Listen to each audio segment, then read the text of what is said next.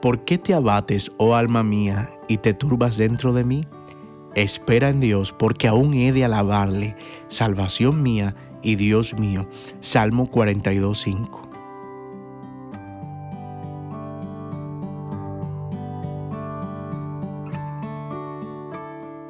¿Cuántas veces las aflicciones del mundo, las pruebas y las luchas diarias nos afligen hasta sentirnos emocionalmente golpeados?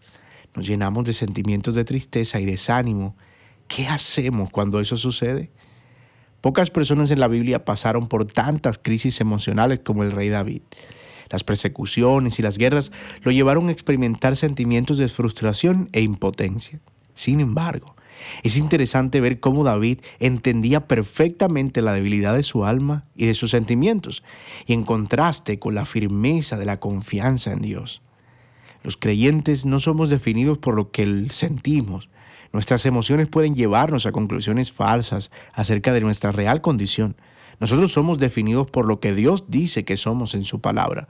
De modo que cuando comenzamos a desmayar por causa de las circunstancias, debemos correr a ella, a su palabra, y morar a la sombra de ese gran árbol que nos provee nuestro Dios.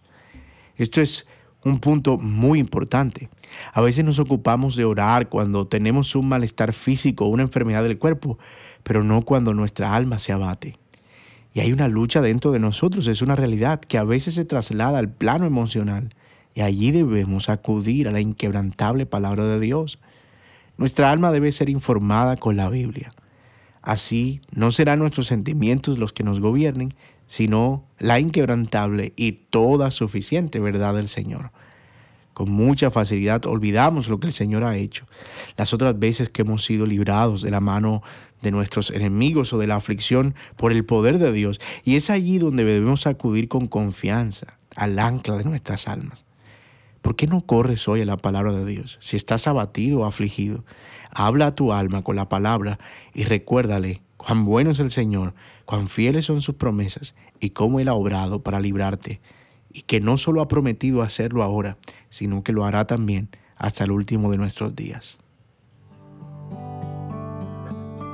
Un día a la vez es un devocional diario de la palabra de Dios y centrado en el Evangelio, en la voz de Jacobi Saldana.